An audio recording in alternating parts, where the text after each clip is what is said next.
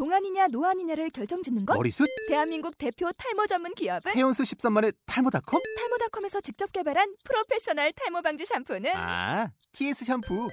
늘어진 두피 모공을 꽉! 단 한 올의 모발까지 꽉! 사용할수록 풍성해지는 나의 모발. 이제 탈모 고민 끝! TS 샴푸. 아웃도어 RV 레저 캠핑에 가장 유명한 쿨러 브랜드는 콜맨? 에이 아니야 도메틱이지 전 세계 캠핑카 냉장고도 전부 도메틱이라고 꽁꽁 얼린 생수통을 넣고 다녀야 하는 아이스박스 시대는 갔다. 전기나 차량용 배터리를 연결하면 스스로 냉각, 영하 22도까지 냉동이 가능한 냉동 쿨러도 오직 도메틱. 도메틱 쿨러로 무더운 캠핑장에서 더욱 시원한 맥주 맛을 느껴보세요 지금 바로 네이버에 도메틱 쿨러를 검색해 보세요. 또 하나의 계절, 봄봄 소식입니다. 문학다방 봄봄, 주인장이자 낭독은 인문학이다. 저자인 김보경 강연회에 여러분을 초대합니다. 4월 23일 7시에 교보문고 광화문점 배움에서 낭독에 대한 신묘한 이야기를 들려줍니다. 많은 참석 바랍니다.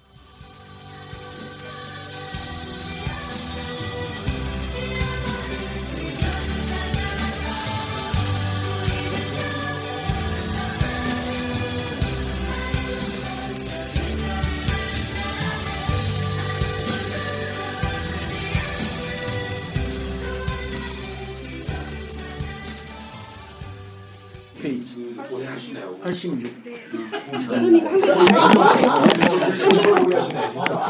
코스 정도 있더라고. 시작하겠습니다. 남탁경. 전갈 바람이 불고 있었지만 그 여자는 산책을 나가기로 했다.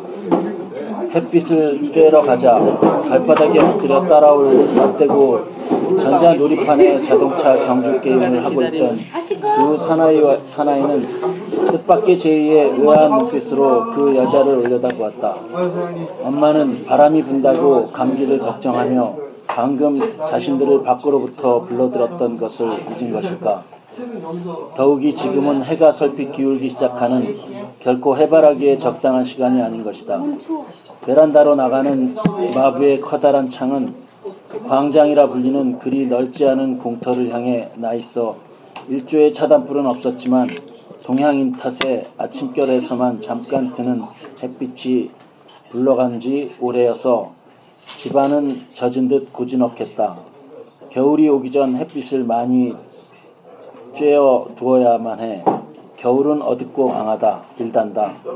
어느 때처럼 잠깐의 외출일 뿐이라는 것을 또한 엄마와 함께 가는 길이 결코 대단한 모험일 이 없다는 것을 알면서도 아이들은 순순히 일어나 그녀가 시키는 대로 점퍼깃을 여미고 양말을 닿게 당겨 신었다. 집 밖의 세계란 아이들에게는 언제나 새롭고 낯설며 기대를 갖게 하는 것이다. 아빠에게 제가 만든 비행기를 보여드리겠어요. 산의 중턱에 자리 잡은 아파트 단지를 벗어나 갈나무 숲 꼴짜기를 지날 때 얼굴에 와 닿는 낮게 뻗은 나뭇가지를 피해 휙휙 고개를 젖히며 어느새 키가 그녀의 어깨 높이까지 자란 여덟 살 나기 큰 아이는 어른스럽게 말했다. 가서 날에는 돼지막이었다. 산에서 흘러내리는 물은 돼지막의 오물 주민들이 함부로 버린 쓰레기 따위로 더러운 모락물이 되어 간신히 작은 줄기를 이루며 강으로 흘러들고 있었다. 폭우가 지나간 다음이면 제법 맑아지는 물에 돼지를 치며 사는 가난한 동네 여자들은 머리를 풀어 감고 뭐- 빨래를 하고 아이들을 씻겼다. 강에 다리를 놓는 공사가 시작되면서부터 밤낮 없이 돌아가는 준설선의 모터의 기름이 강을 뒤- 뒤덮고 또한 물미치기 작업으로 위험한 웅덩이가 곳곳에 생겨 익사 사고가 잦아지자 시 당국은 강의, 사, 강의 사용을 금했던 것이다. 강가에 이르자 아이들은 그녀의 손을 놓고 강주기를 따라 난 모래 모래펄로 다른 박질 쳤다.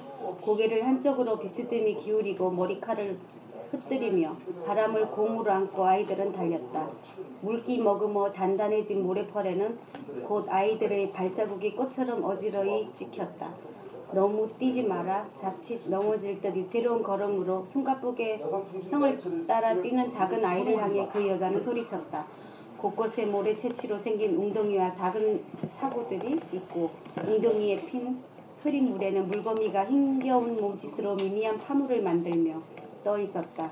한결 기울고 옅어, 열버진 햇살이 강 가운데의 중류를 끈끈하게 뒤집어 쓴 준설선 위로 맥없이 떨어져 내렸다. 엔진을 끈 낡고 조그만 선체에는 태선처럼 보였다. 지난밤 이곳에서 무슨 일이 있었던가? 갑자기 영하로 떨어진 기온에 피었을 하- 핫도볼 자리에는 불에 탄 불에 탄 나뭇가지들이 흩어져 있고 재가 꺼멓게 바람에 날아올랐다.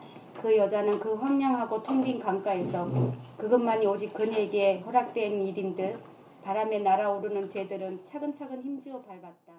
곧 비행기를 타. 아마 오늘 밤은 비행기에서 보내야 할 것 같아. 내일 아침이면 그곳에 닿을 거야. 닿을 거요. 전화 감도는 아주 좋았지만 거리를 미식한 그의 그는 애써 목소리를 높였다. 오시게 되어 기뻐요. 애들도 몹시 기다리고 있어요. 식사 든든히 하시고 감기 안 걸리도록 도둑 콜에 넣으세요. 여긴 추워요. 이상 좋은 일이에요. 그 여자도 번갈아 큰 소리로 대답했다. 아빠가 내일 오신다는구나. 그러나 그 순간 그 여자는 문득 자신의 어조에 깃던 이유를 알 수 없는 막바지로 몰린 듯한 절박감을 감지할 수 있었다. 아이들을 각각 학교와 유치원에 보내고도 한동안 이를 잡지 못하고 서성이던 그 여자의 머리에 떠오른 것은 며칠 전 받아놓고도 무심히 던져버렸던 큰 아이의 학교 자모회로부터 온 공문이었다. 과원과 양로원의 월동 준비를 위한 자선 바자에 내놓을 폐품 이용 작품을 만든다는 내용이었다. 그게 언제까지였더라? 그 여자는 서둘러 학교로 달려가며 자신이 눈먼 말과도 같다고 아마도 어린 두 사내 아이가 힘을 합쳐 바위벽을 밀듯 역사했을 법한 큰 돌이었다. 보세요. 이상한 벌레가 있어요. 가재 같아요. 썩은 나무 뿌리들이 얽혀 드러난 곳에 그것보다 한결 넓은 색의 손가락 길이의 벌레가 엎드려 있었다. 앞으로 모은 두 개의 집게 발과 길게 뻗은 꼬리로 그것은 얼핏 가재처럼 보이기도 했다. 그 여자의 얼굴에 문득 떠오른 긴장의 빛을 알아차리기에는 아이들의 낯선 벌레에 대한 호기심이 지나치게 강했다. 가재가 아니야 정갈이라는 거다. 의주를 낮추는 일 따위는 이럴 경우 무의미한 조심성이라는 것을 알면서도 그 여자는 조그맣게 말했다. 무엇이든 모으기를 좋아하는 빠진 이빨까지 소중히 모으는 큰아이는 가느다란 나뭇가지로 그것을 들어올리려 했다. 안 돼. 건드리지 마라. 그 여자는 날카롭게 제지했다. 자신의 목소리가 성마르게 신경질적으로 아이들이 이해할 수 없는 불안을 드러내지는 않았을까 우려하면서 조금 누그러진 어조로 덧붙였다. 독이 있는 거란다. 아주 위험해. 독이라는 말이 주는 생생한 느낌에 아이들은 잠깐 멈칫했다. 그 여자의 귀에도 그것은 터무니없이 생기 있게 울렸다. 정갈은 머리를 어두운 구멍 쪽으로 향한 채 여덟 개의 마디발을 힘없이 널브러뜨리고 꼼짝도 하지 않았다. 보아라. 그 여자는 손을 들어 햇빛이나 햇빛이나 쬐른다는 듯 천연한 몸짓 속에 미만한 독기를 가리켰다. 그 후 몇 차례 더 그 여자는 남편의 방에서 정갈을 보았다. 정갈은 그 여자의 기척에도 피하려는 빛없, 피, 피하려는 빛 없이 책상 다리나 천장, 방의 틈소리에 단단히 붙어 있었다. 그의 아내가 큰 소리로 울기 시작했다. 아, 시끄러워요. 시끄러워. 그 여자는 마루 가운데 선채 별반 다 그렇게 생각하지 않으면서 소리내어 말했다. 그리고는 자신의 말의 반응을 기다리듯 잠시 쉬었다가 조금 큰 소리로 되풀이 말했다. 아, 시끄러워 미치겠어. 여전히 여자는 큰 소리로 울고 있었지만 위층이 현관문 여닫기는 소리가 거칠게 들리고 이어 층계를 내려오는 발소리가 들렸다. 그 여자는 부엌에 전등 스위치를 올렸다. 어둠 속에서 마음 놓고 돌아다니던 바퀴벌레들이 재빠르게 싱크대 밑으로 달아 숨었다. 소리 없이 흩어져 순식간에 사라진 탓에 그것은 환영처럼 느껴졌다. 그 여자는 잠시 우두커니 서 있다가 생각난 듯 물을 훔쳐 따라 마셨다. 문 하나 건너 자고 있는 아이들이 비현실적인 존재로 아득히 떠올랐다. 물컵을 든 채 멍하니 서 있는 자신에게 대해 그러하듯. 그 여자는 부엌 전등을 끄고 다시 마루로 나왔다. 청기를 올라오는 발소리는 들리지 않았다.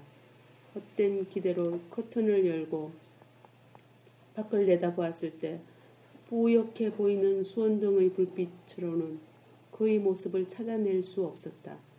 벽시계가 새벽 3시를 가리키고 있었다. 남편이 그 여자에게 좀 더 가까이 다가오는 시간이었다. 밝아오는 아침을 향해 어두운 천공을 날고 있으리라. 조금이라도 눈을 붙여야 한다. 오랜만에 만나는 남편에게 수면 부족으로 인해 한결 늙고 끝이란 얼굴을 보일 수는 없다라고 생각하면서도 그 여자는 달리 할 일을 찾아내지 못한 혹은 우리에 갇힌 짐승처럼 좁은 마루 위를 뚜벅뚜벅 걸어다녔다. 견딜 수 없는 어지러움으로 긴 의자에 드러누워 어렴풋이 잠이 들었을 때 그 여자는 내시를 치는 벽시계 소리와 함께 층계를 올라오는 소리, 위층에 배를 누르는 소리를 들었고 이제 그가 돌아오는구나 숨결처럼 중얼거렸다. 꿈속에서 그 여자는 무언가 안타깝게 기어오르려는 몸짓, 비비적거리는 소리를 들었다. 그것이 무엇인가 알아보기 위해 일어나야 한다고 긴 의자의 팔걸이를 움켜잡았으나 곧이어 커튼에 달린 유리문의 얇은 새벽볕 속에 펄럭이며 검게 떨어져 내리는 무엇인가가 거역할 수 있는 없는 힘으로 그 여자의 감은 눈시울을, 눈시울을 눌렀다. 새벽에 그 여자는 심상치 않은 울렁, 웅성거림과 가슴을 찌르는 곡성에 밖으로 나왔다. 그 여자의 집 바로 밑에 화단에 사람들이 잔뜩 모여 있었다. 사람이 떨어져 죽었어요. 바이올리니스트예요. 사람들은 웅성거리기만 할 뿐 신새벽에 맞게 된 흉하고 상서롭지 못한 일에 어쩔 줄을 모르고 있었다. 그는 줄기가 부러진 인연생 단풍나무 곁에 엎드려 있었다. 젖혀진 검은 양복 자락으로 흰 와이셔츠가 보였다. 드러난 한쪽 뺨에 흙이 묻어 있고 머리에서부터 흐른 피가 이마 위에서 가늘게 굳어 있었다. 그러니 썰렁해. 우리 저 오늘 새로 오신 분이 있어서 잠깐 좀 소개하고 그리고 또 다시 연결하죠. 우리 저 우리 이선희 실장님, 예, 인어북 출판사 실장님이시고요. 네. 옆에는 저 김일영 사장님, 함께 만든 비 사장님이신데 두 분 각자 뭐 한마디 좀 하시죠. 네, 안녕하세요. 먼저. 네, 안녕하세요. 어, 인어북 출판사의 이선희입니다. 여러분을 만나봤, 만나뵙게 되어 너무 반갑고요.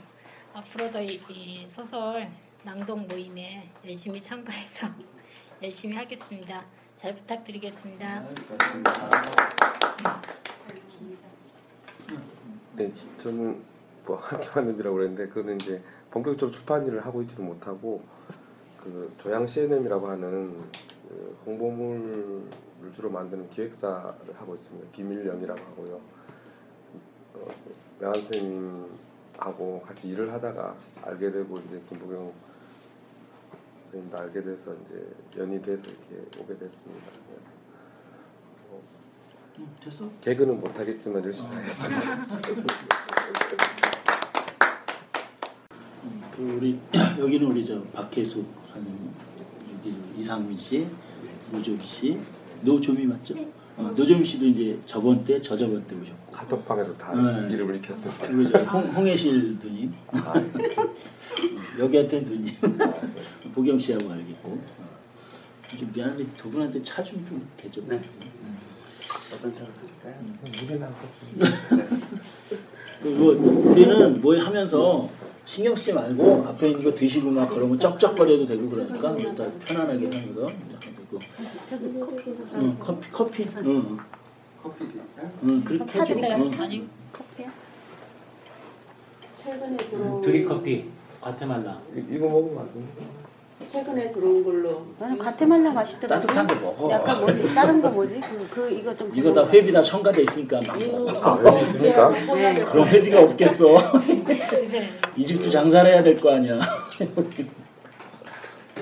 난 상민 홀릭으로 혼합했었을 것. 근데 이거 두 시간 동안 꼬박 읽어야 되는 거예요 이거? 누구 두 시간을 해? 색깔을 없는 그냥 한 시간 반 정도 하지 마. 검은색 장. 아, 한 시간만 하면 되죠? 한 시간 반. 아 전번에 그 와서 두 시간 그 최조 선생님 했거든. 뭐 먼살 나서 못 오겠다고. 음. 보통 보니까 앉아 있기만 했지 읽기는 해. 아니 최소한 건강은 어디로 가고 아 움직여야 되는데. 아니, 근데 아니 그냥 안경 맞춰서 온다더라고. 아니 두 시간 동안 이거는 할 수 있는데 앉아 있었어 그래. 이렇게 해야 되는데. 아 그건 한 시간밖에 안 해. 누구, 누구 얘기하는 거야? 나 내가 에어로빅 키즈. 아, 아, 아, 아, 그 선생님. 어, 안경 맞춰서 온다고. 그 유, 그러니까 아니 윤동 오늘 왜 조의정이 분이 그안 와? 오고 있는 중이겠죠. 맛있는 거 사오느라고. 아 그러니까 오징어가 너무 무거운가 봐. 하는 거라 숙소에서 힘들어요. 오징어가. 아, 우리 집 오징어. 중간에 그래 쉬잖아. 맞아. 나 한, 시간 한 시간 아 반이나 한 시간. 나 같은 사람 얼마나 아 힘들겠어요. 나는 진짜 가만히 앉아 있는 것도 힘든데. 그 중간에 이제 토크도 좀 하고. 아니 공부 안또 하던 사람은 이래 앉아 있는 거 너무 힘들어. 맞아. 이건 지금 공부가 아니라 공부하고 책을 읽는 아, 거라고 예. 이게 이게 이게 사실 어려워. 정확하게 이게. 어렵기도 하거니와 이게 그래도 1980년도에 문체 혁명을 일으켰다는 여자의 그렇지. 소설인 거야. 음. 글씨가 너무 작아 그리고. 네. 그건 맞아. 적죠. 아니 문제 혁명과 글씨가 너무 작아가 같아 지금. 이게 그 전까지는 한국 문학에 이런 저 문체가 없었죠. 어, 없었던 거야 이제. 뭘 벌써 지금으로부터도 뭐야 80년대면 50년 전인가? 그죠? 40년 전. 40년 전이잖아. 아니 여기 정갈에 제시된 거 보면은 마흔 살이라는 거 하고 우리 마흔 살을 이 또한 지나가. 어 여기 해외 1년 주말 해외 연말 부부인데 나는 3년간 주말 부부도 해봤고 딱 마흔에 3년간 주말 부부도 여기 해봤고 딱 맞네. 이 또한 지나가리 지나가 버렸어. 감사 내가 나가야 되나? 마흔이었던지 정갈이었던지 아, 그럼 그런 거 같이 해야 돼. 고민할 뭐 자리. 무엇도 없이 다 1986년도 거네. 방금 읽은 소설은 83일을 읽잖아요. 우리 83학번이야. 그러네. 아, 그러니까는 70년대 말에 이렇게 소설 쓴 여자들이 다 90년대. 있었는데 음, 저기도 있다. 음, 저기 다 갖고 왔어. 요새 것도 있어. 아, 아, 같이 먹으면 돼. 같이 이렇게. 네. 뭐예요 이거는? 이거 저 닭고야끼. 닭고야끼네. 아 일본 보니까 알겠다. 아, 일본 분. 닭고가 문어고 야끼가 군. 아 일본 일본 분이세요? 네, 낙지. 문어. 일본 분? 왔습니다. 아 일본 어디야? 고치. 코치. 섞어서? 어. 고치? 시골이에요. 어디 시골 어디? 코치. 그 남쪽에 섬이 있는데 저 아. 섬이고 큐슈. 규슈 쪽인가? 큐슈 옆에 있는 섬이에요. 아 나도 일본에서 밑에 동, 있대. 10년 있었는데. 10년 있었어 이 아, 실장. 드네모다에. 어디 계셨어요? 그때는 도쿄. 어, 신문 저한테 학교는 도쿄에 아, 갔는데 나 호세이 다이가. 유- 유학생 출신이요. 아, 일본분 갖고. 어. 근데 거, 공부를 너무 안 해가지고 땡큐 한번 10대 나니까 아저 부군하고 일본 가서 뭐 했냐면 눈맞아서 연애한 거. 연애 내가 그거밖에 없어. 어 한국말 잘하시네 일본 아예 일본 어, 음, 한국말 일본에 지금 사시는 분. 일본은 재밌었어요? 어땠어요? 재밌었죠 아니 좋았죠 음, 베리베리. 10년이 후딱 지나가 버려. 네 맞아 그럼 뭐 일본 사람처럼 할수 있. 그럼 30, 30대를 일본에서 보내신 거예요? 20대를? 20대. 20대 고등학교 졸업하고 여기서 1년 다니다가 갔거든요. 거의 거의 저는 그 친척들이 많이 계세요 제주도 제주도가 예, 고향이구나. 제주도가 고향이라서 나 이제 이 제주도. 제주도 친척분들이 다 제주 친척이 이제 제주도니까 저희 고향에도 제주도 분들 많이. 아, 훌륭하시네. 어. 네, 그치 맞아. 제주도 어디 어디야? 저는 애월랑. 저기 국제주도 조천 아, 하나만 예, 안 한덕 해수욕장 바로 옆에 있는 데 있죠. 조천 좋지. 예, 그러니까 한덕 해수욕장 수영복. 옆에. 좋죠 거기는 검은 시- 있고. 시골이라서 바로 바닷가니까. 아니 뭐 어딘 시골 아니에요 제주가? 예, 다 아, 시골이지만 제주도에서 자란 남자친구가 있었는데 고등학교 때 맨날 여름에 비 출출 내리는데 바다에 가서 수영했다는 그 말에 어, 얼마나 맞아요. 부러운지 예, 비 출출할 때막 비 내릴 때 바다 가서 수영하고. 비, 비 내리러 가면 바닷가에 가서 수영했다는 거예요 원래 멀쩡한 날도 아니고 거긴 다 바다니까. 피가 뜨거운 여자라 내가 수영해줘야 돼. 아니 피도 안 뜨거운 사람이 어딨어 그럼 피가 차가우면 죽었지 맞아 나는 좀더 뜨겁다 이 말이야. 음, 몸무게가 많이 나가는 관계 어렸을 때는 진짜 바다에서 거의 피부 살았죠. 양이 조금 더 많을 거예요 남들보다 바다에서 거의 살다시피. 했으니까. 한덕. 한덕 해수욕장 바로 옆이니까. 찬밥을 고추장에 비벼 늦은 점심을 먹고 잠깐 누웠던 혜자의 낮잠을 깨운 것은 요란한 벨소리였다. 누굴까? 얼결에 화들짝 놀라 깬 그녀가 마루문을 열었을 때 또 한 차례 초인종이 울리고 등기 왔습니다. 도장 주세요. 소리치는 집배원의 모습이 철대문 너머로 보였다. 도장이 어디 있더라? 도시 등기 우편이 올 데가 없다는 생각과 집배원의 다그침에 허둥대며 예전의 버릇대로 대부분 빈 화장대 서랍들을 차례로 열었다. 역시 도장은 없었다. 도장이 없어요. 혜자는 밖을 향해 황망히 소리쳤다. 원참 손도장이라고 찍으시오. 등기 편지는 건넌방 처녀에게 온 것이었다. 건넌방은 아무런 기책 없이 조용하고 부엌문에는 맹꽁이 자물쇠가 걸려 있었다. 혜자는 부엌창으로 손을 들이밀어 편지를 넣어두고는 방으로 들어왔다. 놀라 잠에서 깬 탓에 아직 쿵쿵 뛰는 가슴을 누르며 한건 열린 화장대 서랍들을 다 들여다 혜자의 손이 멈칫 멎었다. 그곳에 들어있는 눈에 익은 작은 수첩 때문이었다. 까마득히 잊고 있었던 것. 그러나 분명히 손때 묻은 자신의 것이었다. 그녀는 수첩을 꺼내 손꼽히 한 장씩 넘겼다. 29일 덕수궁 동복 세탁 복잡 맞습니까? 네, 동복 세탁소 16일 오후 3시 알아야 신세계 백화점 박앤세일 15일부터 21일까지 모직 샤스와 조끼 짤막짤막한 메모들은 흐릿하게 기억나는 것도 있고 전혀 짐작이 가지 않는 것도 많았다. 3일 우미원 꽃바구니 카네이션 빛깔 서도 60송이 이것은 아마 스승의 환갑잔치의 가져갈 선물이었을 것이다. 때로 미소 지며 때로 애써 기억을 더듬어 눈살 찌푸리며 혜자는 하나씩 읽어 나갔다. 수첩의 뒷부분에는 전화번호들이 적혀 있었다. 위로부터 나란히 적힌 것은 그녀의 대학 동창들의 전화번호였다. 그네들은 한 달에 한 번씩 모이던 친목계 회원이기도 했다. 비교적 가깝게 지내던 친구들이었는데 왜 그네들 생각을 한 번도 한 적이 없었을까?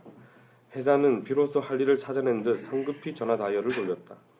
숙자가 근무하는 여성지 편집실로 전화를 했을 때 전화를 받은 상대방은 그녀가 오래전에 잡지사를 그만뒀음을 알려주었다. 애경의 집으로 전화를 걸자 막바로 테이프에 녹음된 여자의 음성이 흘러나왔다. 지금 거신 전화번호는 잘못된 전화번호이니 다시 거시기 바랍니다. 아라비아 숫자를 짚어 확인하며 다시 돌렸으나 마찬가지였다. 이상한 일이었다. 모생가 홀린 기분이었다. 명화의 집은 아예 신혼만 갈 뿐 받지를 않았다. 그녀는 참을성 가지고 춘자의 집 번호를 눌렀다, 돌렸다. 전화번호가 바뀌었습니다. 상대방은 짧은 한마디로 전화를 끊었다. 혜자는 수화기를 내려놓고 잠시 망연해졌다. 자신이 홀로 떨어져 있는 이태간의 이태간의 세월이 비로소 엄청난 현실감으로 압박해 왔던 것이다. 그것은 쓰디쓴 배반감이기도 했다. 지금 책을 읽는 소녀는 일본의 노조미 양입니다. 한국어를 3년 공부했다고 합니다. 일본에서는 도쿄 외국어 대학교에서 한국 문학을 전공. 현재는 서울대학교 교환학생으로 재학 중입니다. 1930년대 일제 강점기 문학에 관심이 많아 공부 중입니다. 봄봄 낭독 모임에서 만날 수 있습니다. 이게 마지막이야. 그녀는 서, 서울어 다짐하며 마치 자신의 은을 걸고 마지막 괴를 던지는 토박 토박군처럼 비장한 심사가 되어 다섯 번째로 다이얼을 돌렸다. 신호가 떨어지고 여보세요? 응답하는 목소리에서 곧장 정옥의 얼굴을 떠올리며 혜자는 짐짓 느릿느릿 말했다. 정, 정옥이 나 혜자야. 어머 어머. 뜻이 분명치 않은 감탄사의 되풀이에 이어 말이 끊겼다. 죽은 사람에게서 온 전화들도 받은 듯 칠린 기색이 연력 있게 전해졌다. 오랜 오랜만이구나. 정말 그래. 건강은 어떠, 어떠니? 그녀의 말을 받으며 정목이 허둥지둥 그쳤다. 어디 어디 있니? 집이야. 집에 와서 다른 친구들 잘 있지? 잘 있지? 동, 연락이 안 되는구나. 그럴 거야. 이사를 많이 했어. 만나고 싶다는 혜자의 말에 정목은 잠시 틈을 들인 후 대답했다. 마침 잘 됐어. 선선이가 남편 따라 외국으로 가게 되어 손별회를 해주기로 했어. 7시야 광교 K빌딩 13층 스카이란, 스카이라운지 아- 알지? 거기야 모두들 널 보면 반가워, 반가워할 거야. 정옥은 정옥과 동화를 끝낸 후 혜자는 다시 인형극 연구소로 전화를 걸었다. 민 선생은 인형 작- 제작도 하지만 인형극 연출에 더 뜻이 큰 사람이었다. 혜자가 만든 빨간 모자와 해림 달림의 인연으로 텔레비전 방송국에서 극을 연출한 적도 있었다. 그때 민 선생은 혜자가 만든 인연들이 표정이 살아있고 아이디어가 잠시나다고 칭찬했다. 언젠가 인연 전치회를 해도 좋지 않느냐고 부추긴 것도 그, 그였다. 2년간은 그녀에게만 긴 시간은 아니었던 모양이었다. 김혜자라는 이쪽의 밝힘을 듣고도 그는 금시 알아듣지 못했다. 빨간 모자와 해림 달림 그게 쓰인 인연을 인형을 만들었던 김혜자라는 라고 설명을 했을 때 야 그는 했을 때야 그는 아 가늘게 놀람에 맺힘을 내뱉었다. 그러나 그는 꼭 예사롭게 물었다. 오랜만입니다. 어떻게 지내세요? 그도 잘 알고시다. 혜자가 어떻게 지냈는가는 아는 사람 사이, 사이에서도 이랜 번도 더 돌아다녀 날갑하지고 가지고 진부한 얘기거리가 되었을 테니 건강은 괜찮으십니까? 아주 좋은 편이에요. 요즘도 인형극 하시죠? 그녀는 오래 얘기하고 싶었다. 그는 친절하고 더욱이 혜자의 인연에 대해 호감을 가진 사람이었다. 언제 참내서 한번 놀라 나오십시오. 지금이라도 나갈 수 있, 있노라고 저녁에 약속 시간까지 저, 저도 시간쯤 낼 수 있노라고 말하고 싶었으나 혜자는 아쉽게 수화기를 내려놓으며 내려놓으며 그는 워낙 바쁜 사람이라는 생각으로 서운한 마음을 달랬, 달랬다.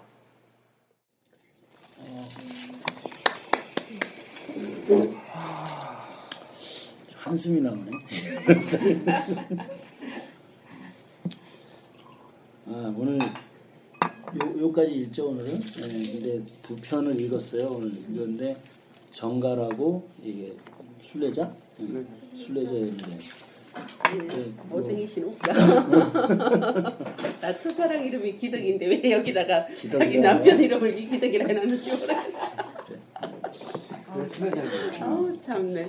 이 순례자의 노래는 좀 더 진한 것 같은데 여태까지 봤던 것들이 뭘 술래하는지를 모르겠네. 아, 이게 주, 주인공이 상당히 버림받은 그 여자인데 지금 화자가 어? 그저 사회적으로 겁탈을 당하다가 남자를 죽인 거예요. 그때 이제 사 집에서도 버림받아간 거 이렇게 된 그런 상황이니까 아니, 미친 건 정병원에 있는 건데 미친 건 아니야. 참. 그참 깊은 내면의 외로움을 음, 그러니까. 오정희 작가는 자꾸 터치를 하는 게 느껴져서 읽으면서 계속 섬찟섬찟해요. 많이 슬픈데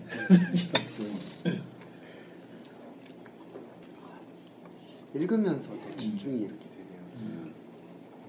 사실 아까 정갈할 때는 좀, 좀 어수선해서 집중이 좀 안 됐어요 처음에 좀 뭐 다른 사람들도 많고 뭐, 뭐 그래요 그런데 순례자의 노래 요거는 처음부터 이제 쭉 읽으니까 이게 그 느낌이 상당히 많이 살아나는 것 같은 건데 우리 노, 노점이? 응, 노점이 두번 읽었잖아 지금까지 어, 그한 네 편 정도 읽었는데 네. 어, 어떻게 느꼈어? 순례자가 굉장히 문제도 그렇고 음. 뭔가 어둡고 어려운 것 같아요. 어, 그래서 음. 저는 들어오는 감이 별로 뭔가 자연스럽게 들어오는 거는 없었고 음. 오히려 어렵, 어렵다는 느낌이 들었어요. 어렵다. 네. 어. 수 있지. 되게 정확하게 느끼는 것 같아요. 가, 이, 읽으면서 이, 받아들이는 게 되게 정확하게 이렇게 딱 짚는 것 같아요. 놀래고. 우리 이제 김일영 씨 오늘 처음 오셨는데 이 얘기가 아니라 이 분위기가 어땠어요? 제 분위기요. 음. 제가 소리 내서 책을 여러 사람 읽어본 게 그 대학 다닐 때그 이제 서클에서 이제 세미나 같은 거, 했죠. 예, 예. 뭐 철학이나 이런 거. 그때 이제 뭐 이제 선배들이 이제 이 이제 뭐 교습자처럼 있고 이제 나머지들 이제 그런데 떼거지로 그 안 읽어오는 날이 있어요. 예. 뭐 동, 동기들이 한 다섯 명이 왔는데 한명 빼고 다 안 읽어왔다든지 거의 다 안 읽어오는 그럴 때 이제 무조건 해야 되니까 이제 강독을 합니다. 강독을. 이제 한 사람이 다 읽거나 돌아가면서 읽- 그때 이후로 처음 해보거든요.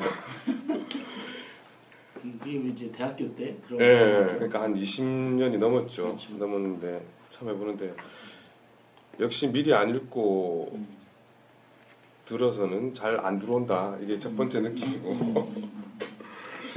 예, 뭐 아까 중간에 들어와서 앞에 거는 전혀 무슨 얘기인지 모르겠고요. 이건 이제 대략의 이제 느낌 정도 있지. 그래서 뭐또 문학 작품이니까 이게 스토리도 스토리지만 뭐 던지는 메시지를 떠나가지고 중간 중간에 나오는 표현. 어, 내러티브 그 표현이라든지 아니면 곱씹어 볼 만한 어휘 이런 것들을 번씩 이제 누르고 가야 되는데 그게 잘 안 되는 게 단점이긴 하네요.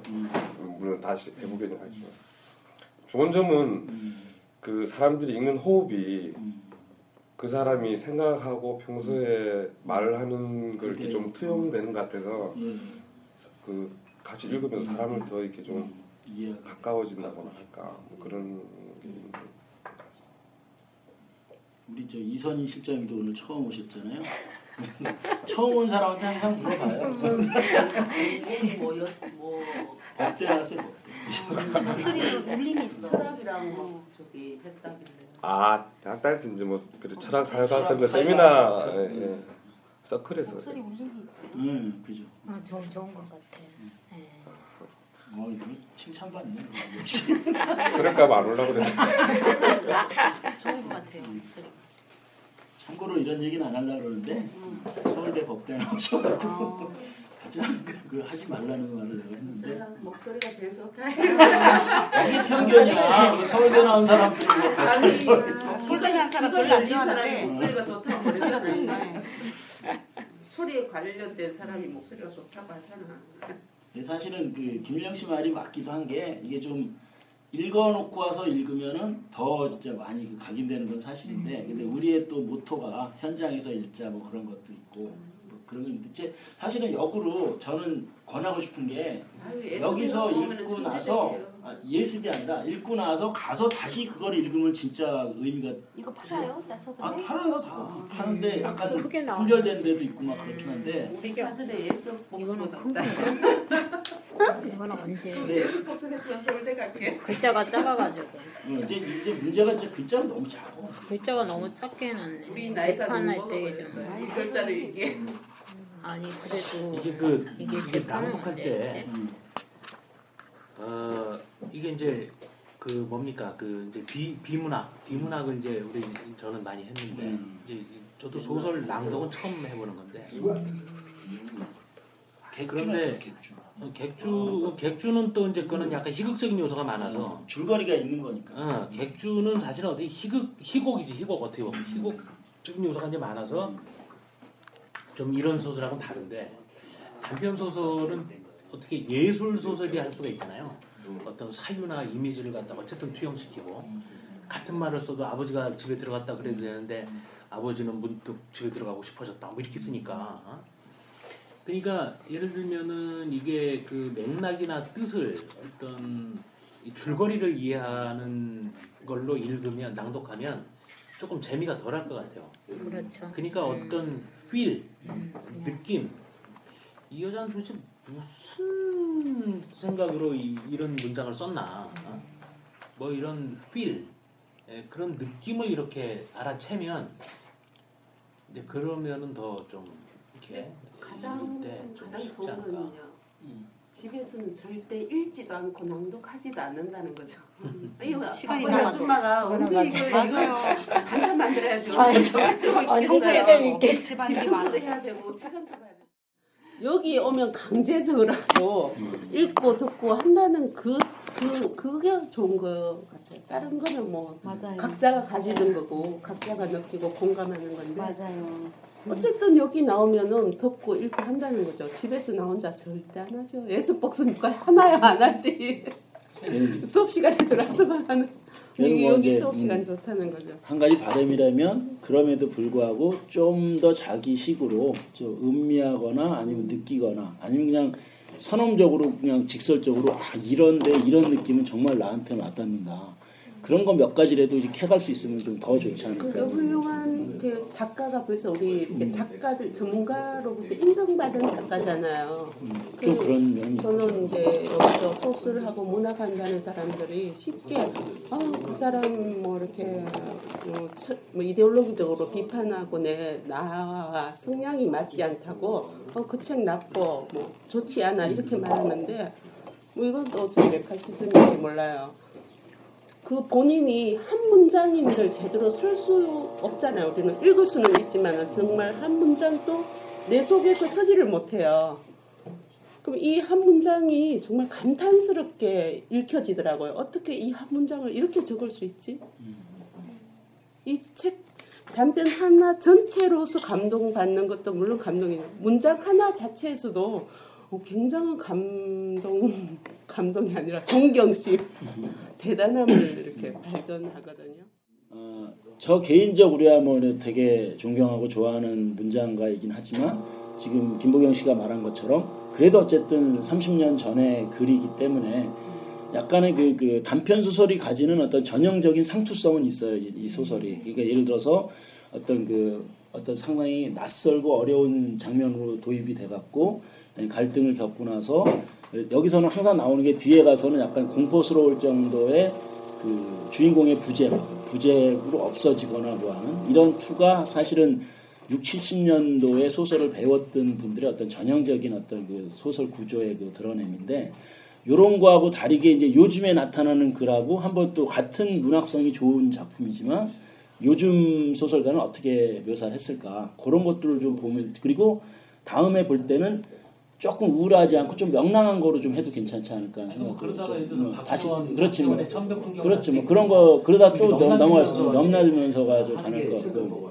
그래서 조금 한 가지 오늘 제안하고 싶은 게 뭐냐면 어, 이 책을 너무 오래 가지고 가지 말자. 그래갖고 사실은 맨 뒤에 두 편이 가장 문제작이거든요. 이 바람의 넋에서 동경이라는 작품하고 바람의 넋이 가장 중요한 작품인데 이 작품에서는 이게 이제 이제 앞에 여섯 가지는 음미를 해봤으니까 우리가 그런 그렇다고 그 뒤에 것까지 안 읽고 나서 이 작품을 그냥 평가하는 건 너무 아까운 거고 그래서 저 동경은 무슨 뭐 한국일보 문학상까지 탔던 작품이고 뭐 그 오정이 말할 때 동경은 항상 얘기되는 거고 바람의 넋은 이 소설집의 표제작이니까 당연히 읽어봐야 되는데 다 마침 또 그 두 편이 되게 길어요 사실 두 개다가 짧은 단편이 아니라 좀 중단편 정도 되는 거니까 그런 거로 해서 한 두 번 시즌 하면은 그러니까 한 2주 정도, 2회 정도 더 하면 오정이는 끝내, 끝내는 게 낫지 않을까. 예.